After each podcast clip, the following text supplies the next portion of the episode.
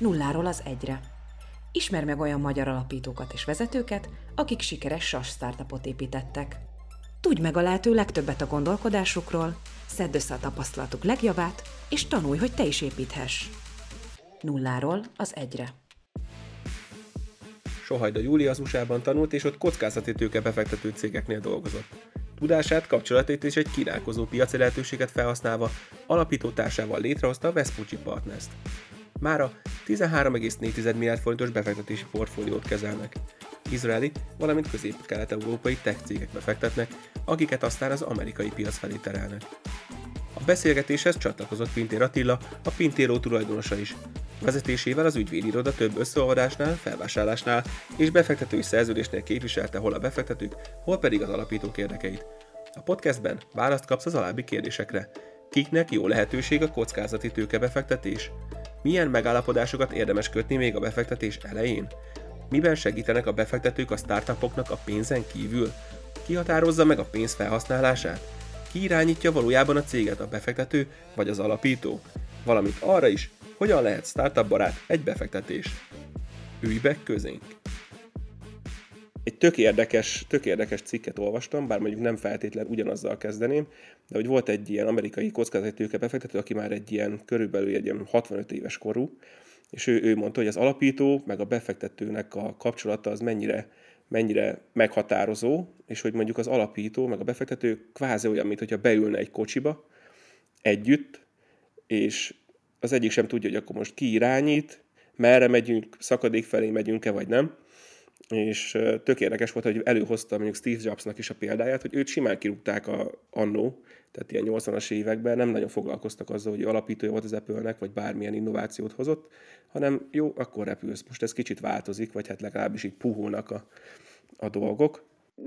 Ez biztos nem, csak ezzel kapcsolatban egy ilyen kis apró vicces dolog, hogy pont valaki nemrég mondta nekem, hogy most már van egy ilyen számos statisztika, hogy igazából az üzleti kapcsolatok tovább tartanak, mint a házasságok, tehát hogy évek számában, úgyhogy ha így, ha így gondolunk bele, akkor valóban nagyon fontos, hogy, hogy ki lesz a befektetőnk, ki lesz az üzlettársunk, mert tulajdonképpen szerintem a, a befektető is egy, egy üzlettársá válik, és akkor jó a kapcsolat, hogyha nem egy hierarchia van a, a rendszerben, és nem egy hierarchia van a kettői kapcsolatában, hanem egy együttműködés, és együtt ülnek egy, egy cégben, egy hajóban neveznek, és egymást segítik. És nyilván van, amire mondjuk egy, egy befektető jobban odafigyel például arra, hogy hogy van ez a tőke elköltve, és lehet, hogy az, az ő kompetencia, hogy arra, arra nagyobb hangsúlyt fektessen, de végső soron nekik együtt kell szerintem működniük, és egy partneri kapcsolatban működik ez legjobban. Igen, én is így látom. Attila, te hogy látod? Jogi oldalról, hogy ezeknek a jogi dolgait hogy, hogy lehet lefektetni?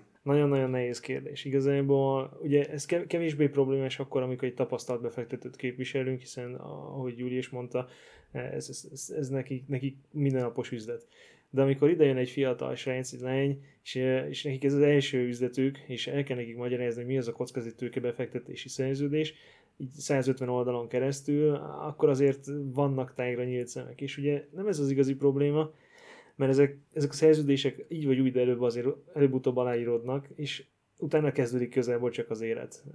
Én azt szoktam mondani, hogy ez olyan, mint egy házasság, hogy mert ez a példa feljött, hogy most tervezzük meg azt, hogy a következő 2, 3, 5, 10 évben hogyan fogtok együtt élni, Szóval nem az a cél, hogy ezt a pénzt ezt elhozzuk, hanem hogy utána mi fog ezzel a pénzzel történni, és hogyan tudtok együtt dolgozni azért, hogy ez a házasság sikeres legyen. Ezt, ezt egyébként elég nehéz elmondani, tehát amikor eh, valaki tanult éveket az egyetemen, és, és van egy tök jó biológus mérnök, nem tudom milyen diplomája, adott esetben még szuper jó képzett szakember is, lát egy jó üzleti lehetőséget, és látja azt a töménytelen pénzt, amit még soha nem látott, még csak leírva sem, akkor nyilván az lebeg a szem előtt, és nem gondol arra, hogy hát ebből azért majd sikersztorit kéne csinálni. Egyébként szerintem, és ahol lehet ezt el is mondom, a legnagyobb probléma az az, hogy nem csak hogy azt látják maguk előtt, hogy mennyi pénzt lehet szerezni, hanem azt, hogy fú, hát akkor lesz egy cégem, és akkor egy, a saját cégem által fizetett munkavállaló leszek.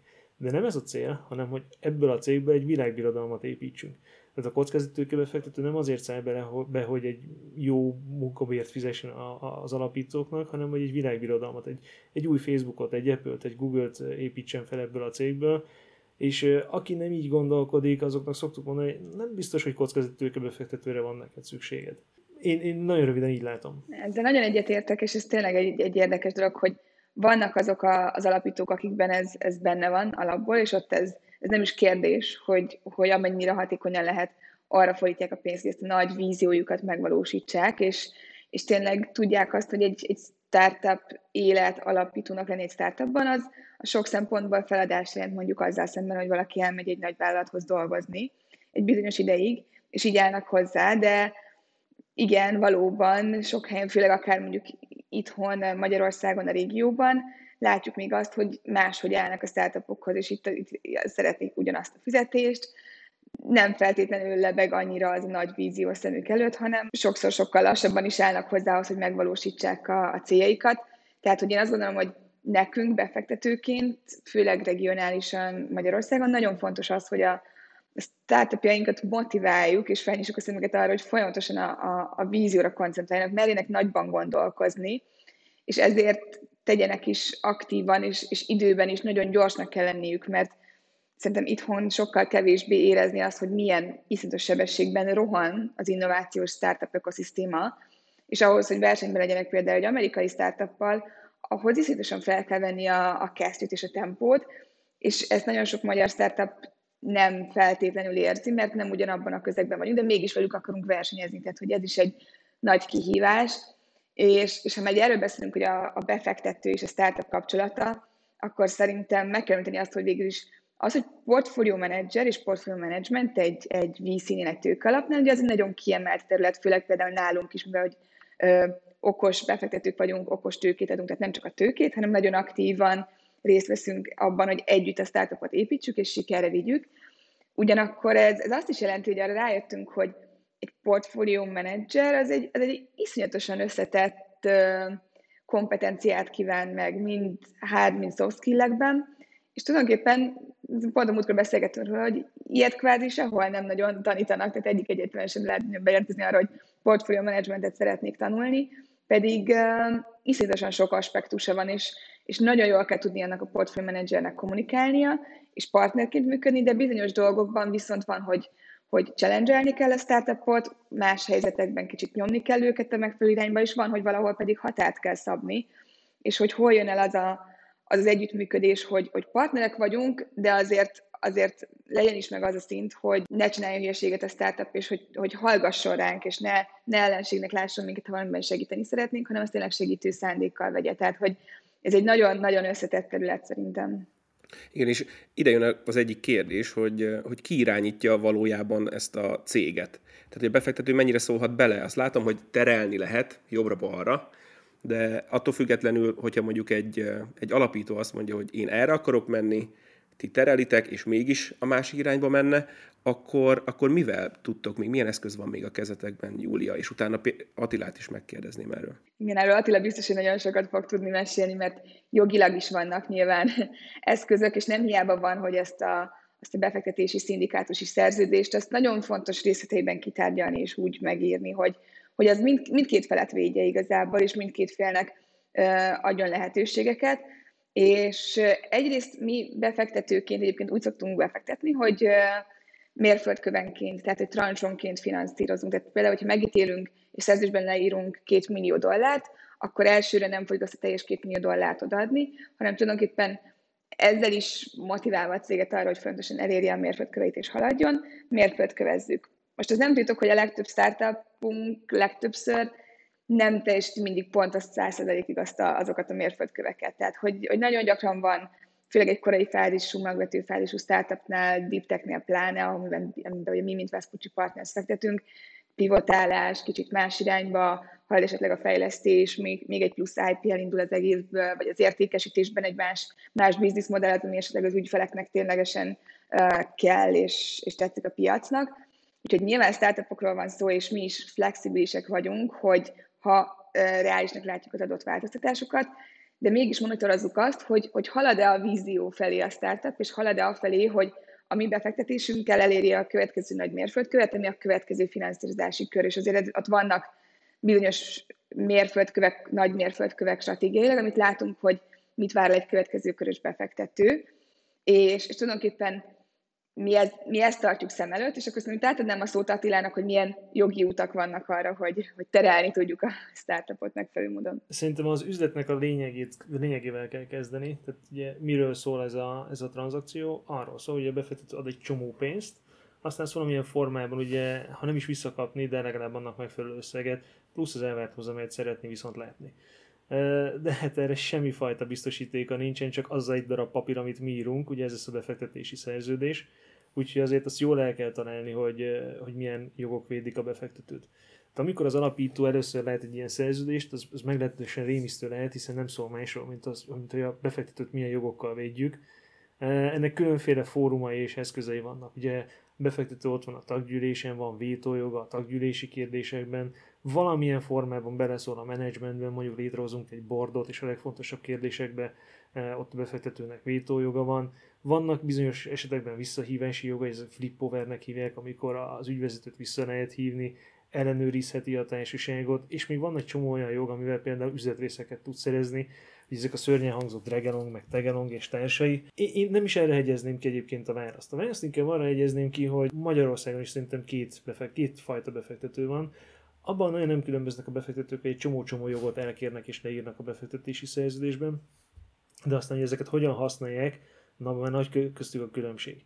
És igazából, amikor zárjuk a tranzakciót, tehát az zárás ugye azt jelenti, hogy aláírtuk a szerződést, és van egy csomó-csomó feltétel, amit teljesíteni kell, és utána jön a pénz. Na hát amikor ezeket a feltételeket nem sikerült a teljesíteni, akkor a befektető szoktak mérlegelni, hogy melyikeket engedik el. És akkor mindig érdeklődésen nézem, hogy van egy csomó feltétel, valami fontos, valamelyik meg kevésbé, de a pénz ugye ez nagyon kéne a cégnek. És akkor nézem, hogy mennyire rugalmas a befektető, hogy, hogy melyiket tudja elengedni. Tényleg tud-e úgy mérlegelni, hogy hát ez nem annyira fontos, azt majd teljesítik, bízok a csapatban, bízok bennük, hogy meg fogják tudni csinálni és elengedi ezeket a feltételeket, nem mindegyiket, mert, mert tudja, hogy van valami fontos. És csomószor látom azt, hogy befektetők nem engednek feltételeket, felteszik a kezüket, hogy hm, ezt mondtuk, ezt kell csinálni, és van a másik fajta befektető, aki meg azt mondja, hogy végig gondoltam, erre nem is, nincs is szükségem. Viszont azt is gondoltam, hogy erre meg a közös cégünknek nagy szüksége van, úgyhogy légy csinálj meg, mielőtt bármilyen pénzt fizetek. És ugyanez a gondolkodás végig húzódik a, a cégnek a projektmenedzsmentjén, tehát még egyszer a projektmenedzsment, az együttélés az, ami igazán fontos, nem az, hogy pénzt kapjunk.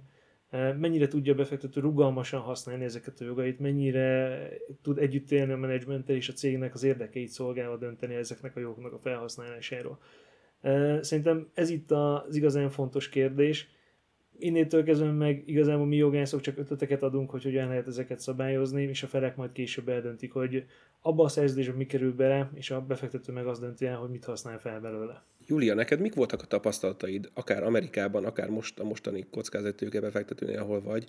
Mennyire gyakran élnek ezekkel a jogokkal, akár a ti részetekről, akár az alapító részéről a cégek? Ez egy érdekes kérdés, igen, összehasonlítva az amerikai piaccal, és alapjában véve, ahogy Attila is említette, a, a fő pontja egy befektetési szerződésnek nagyon hasonlóak lesznek, mind az amerikai piacon, mind itthon, mert azok viszonylag standard, drag-along, tag-along, tehát egy különböző higulás elleni védelem, ezek, ezek standard, viszonylag standard dolgok, amik, amik benne lesznek itthon is és kint is egy szerződésben, de a nagy különbség az tényleg abban van, hogy mikor és hogy ö, érvényesíti azokat egy befektető, illetve hogy érvényesíti-e egyáltalán. De most egy higulás elleni védelmet azt valószínűleg fog, mivel hogy ugye egy befektetőnek mindig az az érdeke, hogy felfelé menjen a, a cégérték, és tényleg ő, ő folyamatosan egyre nagyobb hozamokat hozzon rajta. Tehát, hogy vannak olyan dolgok, ami végső soron, még ha valaki tegyük fel, hogy egy befektető mondjuk sustainability vagy impact területen van is impact befektető, akkor is végső soron egy kockázati tőke alap, az egy, az egy pénzügyi intézmény, nekünk az a legfontosabb, hogy a végén ezzel a, a saját mi befektetőinknek is minél nagyobb hozamot tudjunk teremteni. Tehát, hogy nekünk ez, ez egy fontos dolog, amit a startupnak is látnia kell, hogy hozzánk is érkezik valahol, valahonnan a pénz, nyilván más intézményi magánbefektetőktől, és nekünk is ugyanaz a célunk, hogy minél nagyobb hozamokat tudjunk számukra is teremteni. Tehát, hogy ezt egy startupnak is fontos látnia, hogy nekünk végső soron mindig ezt kell szem előtt tartanunk ez a leges legvégső cél, és hogy hogy jutunk el oda. Láttam már olyat egyébként, amikor Amerikában dolgoztam egy tőkalapnál is, ott is volt arra példa, hogy azt érvényesítettük, hogy egyszerűen a maga a CEO volt a gátja a növekedésnek. Tehát, hogy egy bizonyos szintig el tudta vinni a startupot nagyon jól, de onnantól kezdve, tehát, hogy ő, ő nagyon jó volt abban, hogy elindítsa, egy bizonyos szintig felépítse, de onnan skálázni, és amint már mondjuk kb. 70 fő volt a szervezetben, tovább építeni és tovább növelni, a, abban már nem ő volt a legmegfelelőbb ember a, a cég élén. Ugyanakkor itt ezt úgy tudtuk elérni ebben az esetben, hogy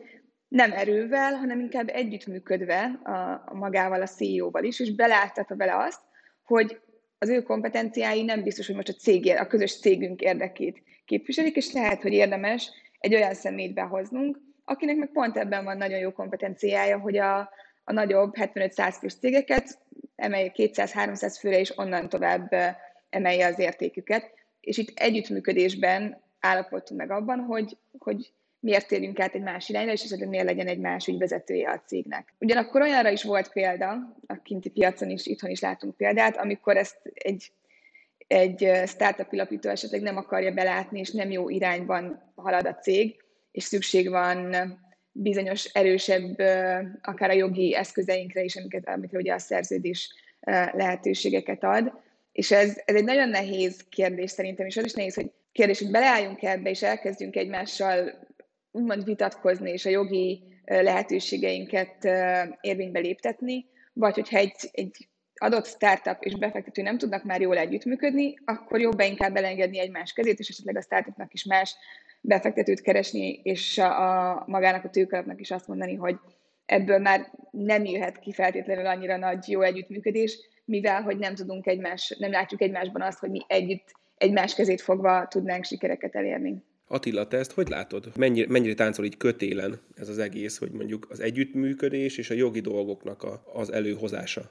Ahogy mondta is Júlia, hogy vannak olyan, vannak olyan dolgok, amikor mondjuk egy CEO-t le kell váltani, vagy épp az alapítóval vannak nézeteltérések. Mi az, amikor mondjuk jogi lépéseket kell tenni? Mi, mi az a határvonal szerinted? Amikor már téged felhívnak, akár, akár alapítói oldalról, akár kockázati befektető oldalról. Ugye ez a furcsa helyzet, hogy amikor engem felhívnak, akkor már jogi lépéseket kell tenni, de, de ez nem biztos, hogy mindig a jó megoldás. Tehát so, sokszor szoktuk azt mondani, hogy igen, igen, kedves befektető, kedves alapító, ezt meg ezt meg tudnád tenni, de gondold végig, ez hosszú távon nem biztos, hogy, hogy prosperáló lesz. Ez, ez, ez nem, nem mindig jogi tanácsadás, és inkább egy, egy kívülállónak az objektív nézőpontja, hogy, hogy nem biztos, hogy az, az leírt jogokat használni kell.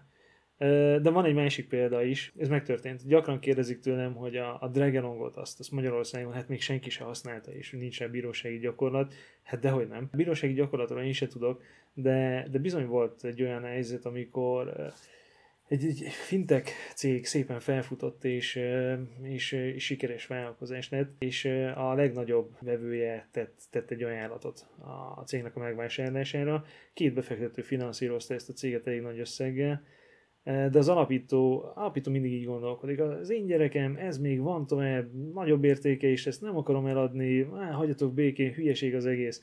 De nem vette azt figyelembe, hogy az RBT-nek a több mint 70%-a származott ettől a, ettől a vevőjelöltől, és hogyha erre az ajánlatra nemet mondunk, akkor ez a 70% ez eltűnik a, a bevételből. A befektetők meg ezt pontosan látták. Ők is ugye kicsit objektívabban szemlélték a, a folyamatokat, és sokáig tárgyaltak, hogy hogyan, miként legyen az exit, aztán felhívtak, hogy mit lehet csinálni. Hát mondom Dragonom, nyilván le volt írva a szerződésbe, és írtak egy rövid e-mailt az alapítónak, hogy lehet folytatni a beszélgetést, de egyébként van egy Dragonongunk, azt hiszem egy napon belül visszaírta az alapító befektetőket, hogy tulajdonképpen átgondolta, és neki oké ez az exit.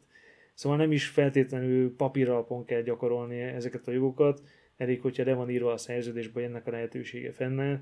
Ugye nem csinálunk mást ezekben a szerződésekben, mint a felek együttműködését szabályozó a következő néhány évben, tehát az, hogy hogyan élnek együtt, és, és ennek az együttérésnek az alapvető szabályait próbáljuk meg rögzíteni. Általában ezek azért ilyen gentleman's agreementek, amiknek mi adjuk meg a papíros kereteit, de, de illik a befektetőnek azt mondani, hogy igen, hogy te ki akarsz állni, értem, elfogadom, prosperáló üzlet volt, egy csomó pénzt kerestünk rajta, akkor itt a, itt a vége az együttműködésnek. Nem illik azt mondani a befektetőnek, hogy hú, hú, most rosszul megy a cég, úgyhogy én itt hagylak téged, te meg maradj egyedül egy, egy süllyedő hajóban. Bár én értek legjobban hozzá, én, én alapítottam, de úgy látom, hogy nem jól megy, úgyhogy elmegyek munkavállalónak máshova, ugye ezt a befektető jogilag is meg tudja akadályozni nem élik a befektető nélkül mondjuk osztalékról dönteni, mert, mert hát az ő pénze is, és, és ő nem akar osztalékot kivenni, ő vissza akarja forgatni ezt a cégbe. E, és még sok ilyet tudnék fel, felsorolni, de például sose kerestek meg azzal, hogy ez egyik osztalékról akar határozni, de én meg nem akarok. Hát ez van leírva a szerződésben, befektető nélkül nem lehet. I- ilyesmiket tudnék mondani egyébként. Uh-huh, uh-huh. És ha már annyit beszéltünk arról, hogy, hogy milyenek az alapítók, így alapító nélkül itt köztünk, alapítóként mikor és mire kell figyelnem, hogyha én kockázati tőkét akarok bevonni? Tehát mondjuk itt gondolok arra, hogy elindult a cégem, a Friends Family Fools-on már túl vagyok, a product market fit még nincs elérve teljesen, ekkor már gondolkodhatok azon, hogy kockázati tőkét vonok be, vagy várjam meg, amíg megvan a product market fit, és utána a növekedési fázisra. Hogy látod ezt, Júlia?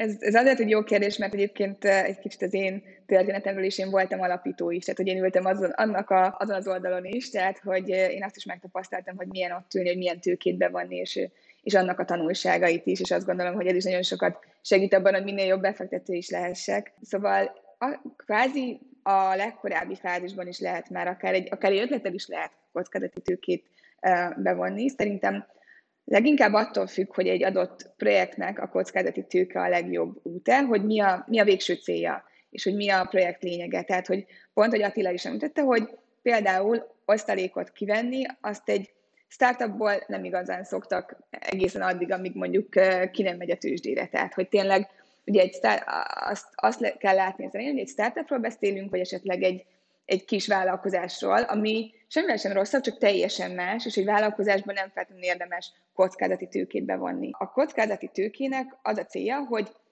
nagyon magas hozamokat hozzon, tehát hogy benne van elében is, hogy kockázatos, de ezért viszont cserébe magas hozamokat is várunk el. És hogyha hüvelykúj szabályból indulunk ki, hogy mondjuk 10 startupból akár 5-6 is elbukhat, 2-3 visszahoz mondjuk két-háromszoros hozamot számunkra, vagy multipolt, és hogy mondjuk egy startup lesz az, aki tízszeres cégértéket tud számunkra elérni. Ilyenkor nekünk akkor azt kell figyelembe venni, hogy akkor kvázi a tízből annak az egynek kell iszonyatosan magas hozamot visszahozni, hogy a teljes portfóliónak vissza tudjon hozni egy olyan magas hozamot, amire a befektetőink is azt mondják, hogy na hát ezért tényleg érdemesebb volt kockázati tőkébe befektetnünk, ami egyébként a mi befektetőink számára is egy nagyon illikvid befektetés, mert ugye 10 éves a futamideje egy, egy ilyen alapnak, és a végén uh, tudjuk ezt a pénzt visszaadni hozzám együtt a befektetőink számára. Na most ahhoz, hogy ez egy, ez az egy startup ilyen sikeres lehessen, ahhoz kvázi mindegyikben benne kell, hogy legyen ez a potenciál, mert statisztikailag akár még kell bukat, és hogyha én azt mondom, hogy berakok portfólióba olyat is, aminek mondjuk a maximum potenciálja csak az, hogy duplájára tud nőni, és a tízből pont az jön össze, akkor ott buktam az egész matematikámat és a hozam lehetőségemet is. Tehát, hogy hogy a startupok is lássák, mi ezért fektetünk be olyan cégekbe, ahol benne van az a potenciál, hogy az én befektetésemből visszajön annak a tízszeres értéke egy 5-7 éves időtávon, és innen indul az, hogy mi is egy startup. Az, a startup az, aminek tényleg exponenciális növekedési lehetősége van, és, és rögtön külföldi piacokban uh, gondolkozik. És, és ilyen szempontból akár már nagyon korai fázisban, akár ötletfázisban is lehet uh, bevonni tőkét, ha tényleg benne van ez a lehetőség a, a startupban. Ha viszont az adott alapítónak az a cél, hogy egy jól prosperáló vállalkozást építsen fel, amiből ő szeretne folyamatosan osztalékot kivenni, akkor nem a kockázati tőke lesz számára a, a legjobb út. Pont Attilától akartam ezt megkérdezni, hogy ha különböző fázisokban vonunk be kockázati tőkebefektetőt, mire kell figyelni a különböző fázisokban? Tehát, hogy, ahogy mondta Júlia is, hogy már, a, már az ötlet elején is be lehet vonni kockázati tőkebefektetőt, hogyha megfelelő a növekedési kilátás, valamint az ötlet, valamint később is, amikor már kvázi ott áll, hogy van egy ilyen kvázi kényszere, hogy akkor, akkor növekedjen és, és már egy stabil csapattal dolgozik, és már nem, nem egy ötletfázisban van az egész. A kettőnél mi a különbség jogi szempontból? Van-e különbség egyáltalán? Szerintem az, amit Júlia mondott, az a másik oldalról is nagyon fontos. Tehát, tehát az elsőleges szempont az az, hogy a befektető ugye nem ingyen csinálja ezt, tehát ő alapvetően keresni akar ezen pénzt. Úgyhogy viszonylag ritkán találkozok olyan alapítóval, aki azt mondja, hogy hát én kiszámoltam ennek meg ennek a befektetőnek az elvárt hozamát, hogyha ő 5 éve belül akar kiszállni, akkor ennek a cégnek 5 év múlva ennyit kell érnie, és akkor majd eladja a befektető befektető részesedését, vagy bevonok más befektetőt, vagy én kivásárolom, mert nyerek a lotton, bármilyen oknál fogva, de ilyen tudatos alapítóval azért viszonylag ritkán találkozik az ember. Tapasztalt alapítóktól szoktam ilyet viszont hallani, A, a másik szempont az, az az, hogy hát a befektető az bizony azért megkérdezi a dolgokat, tehát ott ül a taggyűlésen, beleszól a menedzsmentbe, és még szó, tudnék ilyeneket felsorolni. Tehát az ilyen magányos dzsungelharcos alapítók, akik egyedül szeretnek céget vezetni, és nem nagyon szeretik, hogyha néhogy megmondják nekik a dolgokat, azoknak nem biztos, hogy jó a kockázatőke befektetés. Azoknak sem biztos, hogy jó a kockázatőke befektetés, akik nem világbirodalomba, IPO-ba és társaiban gondolkodnak, hanem is szépen lassan felfutó cégbe, ahol tulajdonképpen maguknak fizetnek munkabért. Ez sem jó, mert, mert a befektető ugye világbirodalmat akar építeni, IPO-t akar csinálni, a legjobb céget akarja ever, és, és az ilyen alapítók nem fognak tudni világbirodalmat alapítani. Az is meg kell tudni barátkozni, hogy, hogy azért egy befektető törekszik az ideális tőket. Itt lehet, hogy ezt a céget majd hitellel kell finanszírozni, lehet, hogy még egy tőkebefektetővel kell tárgyalni. Nagy valószínűséggel lesz egy follow finanszírozás, tehát egy következő körös befektetés egy másik befektető által. Tehát új teszt jelenik meg a, az ügyvezetőnél, újra kell keresni befektetőket, kell gondoskodni arról, hogy az első befektető ki tudjon szelni, és folyamatosan meg kell barátkozni azzal a tudattal, hogy referálni kell a befektetőimnek, újabb körös tőkebefektetést kell letárgyalni, és bizony azoknak a befektetőknek, azoknak a bankoknak lesz kamatelvárása, hozamelvárása, és nekem azt teljesítenem kell. Nem elég, hogy ott vannak a munkavállalók, az ügyfelek, a bonyolult gépek a nyakamon, és, és mindenkinek szolgáltatnom kell, de még a befektető és a bank is engem fog nyomni, és egyébként azon kell gondolkodni, gondolkodnom, hogy ugyan tegnap kaptam meg az első körös befektetést, de öt év múlva ki lesz a következő körös befektető. Ez biztos, hogy pluszmeló. Aki ezt tudja vállalni, én azt gondolom, hogy a tőkebefektetés egy nagyon jó eszköz, tényleg alkalmas arra, hogy felgyorsítsa a cégnek a működését, de egy csomó-csomó-csomó plusz munkával és stresszel jár. Ebben a plusz munkában, stresszben kvázi mennyire segítesz Júlia, te, vagy éppen a Vespucci Partners? Mi az, amit átvettél abból, hogy te is végigjártad ezt az utat? És mit csinálsz más, hogy így kockázatőke befektetőként, mint más kockázatőke befektetők? Azt gondolom, hogy egy kicsit, hogyha angolul megfogalmazhatom, ez a founder friendly szemléletmód van nálunk pont azért, mert, mert voltunk tényleg mi is alapítók, és és visszacsatolva talán az előző kérdéskör, ami ezzel nagyon összefügg, az az, hogy minden egyes befektetőnek is megvan a saját befektetési tézise, és, és minden egyes alapítónak és cégnek és startupnak is megvan a saját potenciálja, hogy mi az útja és a saját víziója, tézise, és nagyon fontos az, hogy a megfelelő match jön létre, tehát hogy az az adott cég a számára megfelelő befektetőt találja meg. Mi például azt várjuk el a cégeinktől, és azt olyan cégeket keresünk, akikkel abban tudunk együttműködni, hogy minél gyorsabban a magvető fázistól, tehát mi magvető fázisban fektetünk be 1 4 millió euró között, és innen minél gyorsabban segítsünk nekik kilépni az amerikai piacra, és ideális esetben 18 hónapon belül már vonjunk be nemzetközi befektetőkkel egy következő körös finanszírozást. Plusz mi kifejezetten mély technológiai cégre fektetünk, ahol a technológia adja ezt, a, ezt az innovációt és a versenyelőnyt. Na most ez egy elég tágnak is tűnhet ez a, ez a szegmens, de egyébként eléggé leszűkíti, hogy tényleg kik azok a startupok, akiket mi keresünk, és akikkel egymással mi, mi jó meccs vagyunk egymás számára. És egyébként nagyon sok olyan, most már olyan kockázati tőkebefektető is van, akár a hazai piacon is, akik sokkal inkább szeretik akár a CAPEX-et, akár egy, egy gyártócégnek az új, innovatív ötleteit megfinanszírozni, akár mondjuk beszélünk a városi alapokról a hazai piacon is, tehát hogy most már ilyen lehetőségek is vannak, és ezeknek a cégnek is van megfelelő befektető. Visszatérve arra, hogy mi mit nyújtunk a startupjaink számára, mi nagyon aktívan segítjük őket tényleg abban, hogy kilépjenek a nemzetközi piacokra. Ez azt is jelenti, hogy nagyon aktívan monitorozzuk őket megfelelő szakértőkkel, és például egy biotech projektet is technológiai oldalról is havonta folyamatosan monitorozunk, mint pedig üzletfejlesztés szempontból is.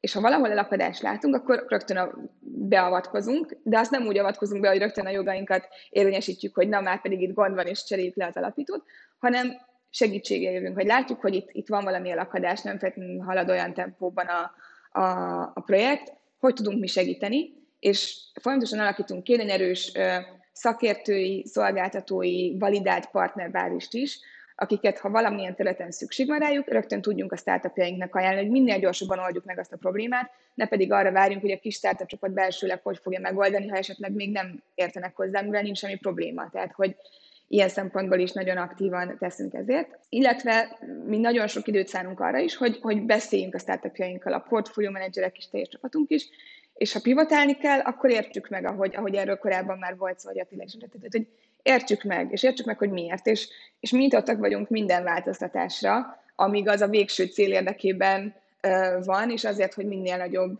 sikert tudjunk a cégből csinálni. Végül pedig mi nagyon aktívan segítünk abban, hogy a, a következő körös befektetőket hozzuk be a cégnek, mert azt, azt fontos látni, hogy az, hogy elküldjük a startupjainkat, hogy uh, Isten hírével legyenek sikeresek az amerikai piacon, és vonjanak be tőkét, az nem igazán működik. Tehát, hogy ebben nagyon aktívan segítjük őket, hogy hogy lépnek ki, hogy történik meg például egy jogi flip, mert szükséges utána egy amerikai cég legyen az anyavállalat, ez, ez mindenképpen kell a, a külföldi amerikai befektetőknek, milyen lépéseken kell keresztül menniük, hogy hogy lesznek az első eladásaik. Majd, ami nagyon fontos, hogy a, a kockázati tőkepiacon minél későbbi körről beszélünk, minél nagyobb befektetés és minél érettebb fázisról, annál nehezebb egy startupnak csak úgy bekopognia egy tőke alaphoz, és sokkal nagyobb szerepe van abban a tőkealapoknak, hogy tőkealap tőkealappal kapcsolatot építsen ki, mert nekünk biztos, hogy felveszik a telefont és válaszolnak, és tőlünk már sokkal jobban veszik azt, hogy mi ajánlunk be oda egy adott startupunkat. Ezt nekem én is tapasztaltam, amikor még kint annó Amerikában dolgoztam egy tőkalapnál, hogy ha kvázi az utcáról jött be, vagy kaptunk egy pitch e-mailben, rá se néztünk. Ha egy másik tőkalap ajánlotta, akkor biztos, hogy rászántunk legalább egy órát, úgyhogy ebben megint csak nekünk van nagyon aktív szerepünk, hogy ezt alakítsuk ki, és a startupjainkat rögtön a megfelelő helyre, a megfelelő következő körös befektetőknek tudjuk mi ajánlani. Nehéz dolog ez az unikornis gyártás, úgy érzem. Az egyik interjútban mondtad, hogy unikornis gyártással foglalkoztok. Igen. És, és ahogy mondtad is, hogy a mértföld köveknél a kockázatot végül is akkor úgy úgy csökkentitek, legalábbis ahogy én, én látom, hogy a mérföldkövekhez rendelitek hozzá azokat a célokat, azokat a pénzösszegeket, amiket kifizettek a startupnak. Mégis mennyire be, mennyi beleszólása van egy startupnak abba, hogy az ő általa megkapott pénzt hogyan költse el? Tehát ki határozza meg végül a pénz, pénznek a felhasználását? Ezt majd Attilától is megkérdezem, hogy jogi oldalról ez hogy néz ki. Igen, ez, ez szerintem jogilag is fontos. Ezt tulajdonképpen előre egyeztetünk egy pénzügyi tervet, és ez nagyon gyakran változik ahhoz képest, mint amivel a startupok először bejönnek. Őszintén szólva legtöbbször emelünk a finanszírozási igényen és a finanszírozáson, méghozzá pont azért, mert mi úgy szoktuk megközelíteni, hogy ha kiindulunk a végső célba, és ugye ezt Attila is említett korábban, hogy nagyon ritka az ennyire tudatos alapító még, hogy nézzük meg, hogy hol lehet ez a végső exit, és oda milyen lépések vezetnek, körülbelül hány finanszírozási kör kell majd még, hogy odáig eljusson a startup, és azt még lebontjuk a nagyon aktív részre, amit mi finanszírozunk, mint Vespucci Partners, a magvető fázistól a Series A fázisig, és azt nézzük meg, hogy abban a 18-24 hónapos idő távban miket kell elérni a startupnak, miket kell teljesítenie, hogy egy következő befektető azt mondja, hogy na, én ebben akkor további tőkét teszek, és ahhoz milyen erőforrásokra van szükség, ehhez mennyi tőkére uh, mi tudunk mihez hozzárendelni. Tehát kvázi mi így közelítjük meg a pénzügyi tervet, és így tesszük össze a startupokkal. És uh, megvannak nagyságrendileg is, hogy megvan, tehát mindig mellékelünk a befektetési szerződés mellé egy pénzügyi tervet is, amit kvázi elvár, hogy a startup tartson, ez erről majd Attila beszél, de nálunk például van egy olyan lehetőségünk, hogyha a startup valamilyen területen szeretne egy olyan megrendelést, ami nincs benne a pénzügyi tervben, és meghaladja az 5 millió forintot, akkor azt hozza a kvázi az operatív bizottságunk elé, ami egy kb. úgy működik, mint egy igazgatóság, tehát ahol ugye a menedzsmentben mi is be tudunk szólni, és azt ott együtt meg tudjuk vitatni, és dönteni róla, hogy akkor azt a finanszírozást azt, azt engedjük el. Egyébként meg ugye a pénzügyi terve szerint kell költenie, de lehetőség nyílik arra a startupnak mindig, hogy módosítsuk akár a mérföldköveket is, akár a pénzügyi tervet, de ezt megint csak az operatív bizottság elé kell hoznia, ahol erről együtt kell dönteni a, a befektetőknek és az alapítóknak. Attila, te hogy látod, hogy, hogy, hogy a pénz felhasználásának a meghatározása az jogi oldalról mennyire kötött, vagy tehát mennyire tér el a gyakorlattól, igen. Igazából nehéz hozzátenni az, amit Júlia mondott. Valóban ez, ez szokott lenni a standard. Tehát igazából ugye az alapító azzal megy a befektetőhöz, hogy ezt meg ezt akarom megcsinálni, uh-huh. és ezt könnyű lefordítani a pénznyelvére. Hát leegyszerűsítve könnyű, könnyű lefordítani. Tehát, hogy mekkora költések kellenek ahhoz, hogy beszerezzünk egy gépet, hogy munkavállalókat fizessünk, és itt tovább. Ezeket ugye a felek megbeszélik még azelőtt, mielőtt szerződést kötnének. Erről szól a pénzügyi terv. Ebbe ugye megállapodtak, erről különösebben nem kell szólni a szerződésnek, mi ezt csak betesszük a szerződés mellékletében, így és így kell felhasználni ezt a mennyiségű pénzt. És akkor vannak olyan tételek, amiket ugye az ember nem lát előre, mert az élet nagyon színes, és erre azt mondjuk, hogy bizonyos összeghatár vagy szerződés típus, az, az, az kérjük ki a befektető véleményét. És aztán ehhez rendelünk valamilyen fórumot, hogy ez lehet valamilyen operatív döntéshozó fórum, ezt szokták nevezni ugye bornak, vagy igazgatóságnak, vagy hogyha fontosabb kérdésekről van szó, nagyobb összegekről, akkor, akkor általában ezt közgyűlés, taggyűlés elé is szoktuk utalni. mire kell gondolni. Például egy nagyobb összegű hitelfelvétel az nagy valószínűséggel egy, egy konszenzusos döntést igényel, tehát általában ebbe illik bevonni a befektetőt egyedi mérlegelés alapján. Az, hogy, hogy éppen a, nem tudom, a takarító kollégákkal milyen szerződést kössünk, az nem biztos, hogy annyira érdekli a befektetőt, az, az lehet, hogy érzékenységi küszöb alatt van. Erre meg, meg szoktunk határozni egy olyan limitet, hogy ezek az éves költések, 5 millió, 10 millió forint, ezek különösebben nem érdeklik a befektetőt, és ezeket csinálhatja a menedzsment. Nagyon fontos eltalálni, hogy, hogy mekkorák ezek a range tehát hogy mekkora összegeket engedünk a befektető, a menedzsmentnek. Tehát egyrészt nem illik megfolytani a menedzsmentet, másrészt a befektetőt sem illik agyon terhelni azzal, hogy, hogy egyfolytában hozzá kell az ügyvezető, meg a vezérigazgató, hogy hú, hú, gyorsan döntés kellene, mert éppen a titkárnő kollégának akarnánk 100 forinttal, vagy nem tudom, 10 forinttal fizetést emelni, ez sem biztos, hogy érdekli annyira a befektetőt. Az, hogy csinálunk egy pivotot, tehát hogy más csinálunk mostantól, mint amit eddig csináltunk, és mások lesznek a költések, ez egy teljesen új koncepció, ez egy teljesen új pénzügyi terv, ez biztos, hogy befektető elé kell vinni, és részletesen át kell tárgyalni. Ez, ez viszont az, amit be kell tartani a szerződésben, erről szól tulajdonképpen a szerződés, hogyha itt nem fedi a valóság azt, amit megterveztek a felek az együttműködésük elején, tehát a pénzügyi tervtől akarunk térni, akkor biztos, hogy új megegyezés, egy, egy szerződésmódosítás, egy új pénzügyi terv kell, és, és ez teljes mértékben az, ami a valóságban történik. Van ilyen, előfordul, nagyon gyakran előfordul, de illik megbeszélni, illik tájékoztatni arra a befektetőt, hogy megpróbáltuk, nem működött, mást akarunk csinálni, és a befektető majd eldöntő, hogy ezt tudja támogatni. Az egyik interjútban mondtad, Júlia, hogy körülbelül 13 milliárd forintnyi portfóliót kezelsz és kezeltek a Vespucci Partnersnél. Amikor oda kerültél, te mit, mit hoztál be a Vespucci Partnersbe?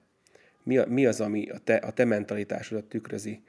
Mondjuk akár mivel te voltál már alapító, akár mondjuk mivel Amerika, amerikai tapasztalatod is voltak. Mi az, amit, amivel te akár megváltoztattad ezt a kockázatőke alapot? Mi az, amit te behoztál? Érdemes megemlíteni, hogy igazából a, a Vespucci-nek is egy alapítója vagyok, tehát hogy nagymértékben formáltam, hogy, hogy alakuljon ki a, a Vespucci Partners, és mi legyen a tézisünk, hogy álljon fel a teljes tőke alap. És tulajdonképpen a, a, a tézisünk az, az nagymértékben a, az én tapasztalatomból jön, illetve a, a kettőnk tudását, tehát a társam, alapító társammal, Maher Péterrel a tudásunkat tettük össze, vele egyébként abban a startupnál dolgoztunk együtt, és ott kezdtünk el a Vespucci koncepcióján gondolkozni, és utána fundraisingelni, és, és összehozni a Vespucci Partnersnek az első alapját. Egyébként dolgozunk már egy nagyobb második alapon is. A, a tél is az onnan, hogy például, ha én dolgoztam kint Kaliforniában, a most Group 11 nevezetű VC-nél, a, a partnerünk ő izraeli volt, ezért az volt a fő befektetési tézisünk, hogy korai fázisú izraeli cégbe fektetünk, majd segítünk nekik kilépni az amerikai piacra, és a következő kört már a mi networkünkön keresztül pedig behozni nekik. Amíg nincs kint egy startup az amerikai piacon, addig sokkal kevesebb lesz az értéke, mint egy olyan cégnek ad, aki kim van, és amint kilép, azonnal megulik arra a szintre. Tehát kvázi a kettő között, ahogy exportálunk máshonnan ki startupokat az amerikai piacra, van egy arbitrázs lehetőség, ami egy extra hozamot jelent, akár olyan befektetőkkel szemben is, akik mondjuk az amerikai piacon kezdenek is befektetni, és ott megy tovább a startup. Tehát, hogy tulajdonképpen ezt a befektetési tézést emeltük át, és észrevettem, hogy hát ez aztán a mi régiónkból még inkább létezik, azért is, mert a régió még le van maradva innovációs, startup finanszírozási területen, ami nem feltétlenül gond, mert ez nagyon sok lehetőséget is jelent. A cégértékek is még nagyban eltérnek például az amerikai cégértékektől. Ugyanakkor nagyon sok remek projekt van, és például a, az amerikai tőkalappal is, azzal a portfólióval, akikkel akik annó én dolgoztam, abból három cég már unikorn is lett, tehát hogy látszik, hogy tényleg bevált az a, az a modell is, és emlékszem, hogy az egyik cég az például, amikor én találkoztam velük először, akkor jöttek Szilíciumvölgybe, akkor csak alapították képződájukat, még kvázi akkor jött az első asztaloda a kis irodába, voltak nyolcan, és most meg már egy globális, azt hiszem, én 3000 fős cég, tehát tényleg hihetetlen, milyen növekedésen mentek keresztül, és, és nagyon érdekes volt látni ezt. És erre a tézisre építettük fel a Vespucci-t is, egyébként nem tudok, hogy maga a név is, hogy sokan megkérdeznek, hogy ez olyan olaszos az a név, de hát, hogy, hogy miért. És egyébként meg elég, elég egyértelműen szóval a Kolumbuszra gondoltunk, hogy, hogy innen vigyük Amerikába a felfedező lelkületű és szándékú fiatalokat, alapítókat, a Columbus már foglalt volt, és aztán hát igazából az első az, az Amerigo Vespucci volt, úgyhogy így jött a Vespucci név. Illetve az, hogy ugye miért, miért technológia és miért, miért mély technológiai startupokba fektetünk, az megint csak két dolog határozza meg. Egyrészt azt látjuk, hogy a, a régióból, Magyarországon nagyon nehéz olyan startupoknak felvenni a versenyt amerikaiakkal, akik mondjuk egy platform, applikáció, piactér, mert ott a user szám adja a cégértéket, és ott az amerikai startupok ugyanazon a szinten több tőkét kapnak, nagyobb tudásuk van marketingben, tehát hogy abban valószínűleg nagyon nehéz lenne innen egy induló startupnak a kintiekkel elkezdeni versenyezni az amerikai piacon. Ugyanakkor, amiben viszont nagyon nagy erősségünk van uh, itthon is, a régióban is, azok a különböző technológiák, és a technológiák innovációval nem fel tudjuk venni a versenyt, és egy versenyelőnyt képezni. Ezért nekünk is a portfólióban vannak biotechnológiai cégeink, van robotika, van mesterséges intelligencia. Mi is azt látjuk, hogy ezek azok, akik tényleg fel tudják venni a versenyt, és azt gondolom, hogy minket is azért igazolt, mert ez a nem, nem olyan régi múltunk, de ugye kb. két éve állt fel a Vespucci Partner, és az első befektetésünk az 19 decemberében volt a Transcend nevű cégben. Nekik a headquarter az már teljesen New Jersey-ben van, a nagy most már 30 fős fejlesztői csapat pedig itthon, és mi 3 millió dollárt fektettünk be a Seed magatű fázisukban, rá 17 hónapra pedig egy 10 millió dolláros uh, Series A kört zártunk, ott már nagy nemzetközi és amerikai befektetőkkel együtt. Tehát, hogy ezért látjuk mi a technológiában a, a lehetőséget, illetve az alapító társam, a Péter pedig mehatronikai mérnök háttérrel, vagy mehatronikai mérnök, és egy és mérnöki fejlesztői gyártói háttérrel rendelkezik. Így megvan az a biztonságunk is, hogy az ő tudásával meg nagyon gyorsan átlátjuk, akár egy biotechnológiai cégnek is azért a fejlesztési felfutását, tervét, hogy ez tényleg reális-e, és, és nyilván szakértőkkel is dolgozunk a megfelelő területekről. Így záró kérdésként én Juliától kérdezném meg azt, hogy igaz, mondtad, hogy nem tanítanak portfólió menedzsmentet az egyetemeken, mégis aki most akár középiskolában, egyetemen van, milyen utat követhet, amit te is bejártál? Mi az, ami motivál téged még a mai napig is? Ó, ez nagyon érdekes kérdés. Én, én nagyon-nagyon szerettem a mai napig is azt, hogy hogy mint kockázati tőkebefektető nap mint nap tanulunk. Tehát, hogy szerintem nincs olyan nap, hogy ne tanulnánk és ne hallanánk valami újról. Tehát, hogy szerintem ez legfőképpen olyan, olyan embereknek lehet egy jó karrierút, akik nagyon, nagyon kíváncsiak, állandóan kíváncsiak, és szeretik és komfortosak abban, hogy egy folyamatosan változó munkakörnyezetről van szó, mert tényleg félpillanatonként más cégekkel foglalkozunk, éppen a befektetés, a portfólió, a mi következő alapunk fundraisingje, tehát hogy egy nagyon divers uh, munkakör, ugyanakkor ez nyilván ez, ez, ez egy bizonyos embertípus az, akinek ez nagyon uh, érdekes is lehet, és tényleg komfortos is. Úgyhogy szerintem, akiket ez érdekel, mindenképpen ajánlnám azt, hogy minél hamarabb találkozzanak startupokkal, vagy akár tőkalapokkal is. Mi például a Vespucci Partnersnél nagyon sok egyetemistával dolgozunk, akik hozzá jönnek gyakornokként. És ez az első, az minket talált, tulajdonképpen az első gyakornokunk, hogy hát ő hallott rólunk, és annyira szívesen a nyár alatt inkább tanulna tőlünk, mint hogy elmenjen bulizni, és hogy jöhet-e hozzánk dolgozni. És mondtuk, hogy persze, nagyon, nagyon szívesen látjuk, és azóta jó pár gyakornokkal dolgozunk együtt, és, és mi nagyon aktívan részt abban, hogy az ökoszisztémát ezzel is segítsük, hogy kvázi minél jobban kinyissuk ezt, hogy aki, aki tanulni szeretne, azt nagyon szívesen várjuk, illetve számos lehetőség van ugyanígy a, a startupoknál is, és, és már nagyon korán is, akár egy startupnál is lehet, akár csak egy pár hónapot eltölteni gyakornokként, hogy egy kicsit belelátni abba, hogy egy startup hogy is működik, és, és, és tényleg mit, mit csinál egy startup, mit jelent egy startup működése. Ami most ugye egy, új program, és szerintem ez, ez egy zseniális kezdeményezés most Magyarországon, ez a HSUP, ez a Hungarian Startup University program, ahol ugye a fiatalok már egy fél év alatt tanulhatnak is a startup világról, egy online tudásanyagon keresztül, majd egy ötletet ki is dolgozhatnak, és a legjobb száz kiválasztásra kerül, csapatokat kell formálniuk, és egy elég szép ösztöndíjat is kapnak, tehát például ugye egy ötfős csapat, az egy 3 millió forintos ösztöndíjat kap, amivel már el tudja kezdeni azt, hogy elkezdjen dolgozni a, a, ezen az adott kis projektjén, elkezdje megvalósítani, és így ki tudják próbálni azt, hogy milyen startupot alapítani, úgyhogy például én ezt a programot nagyon ajánlom minden egyetemistának, akit ez érdekel.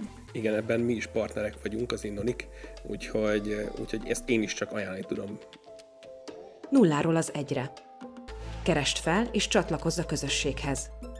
Hungarian SaaS Community – powered by Innonic.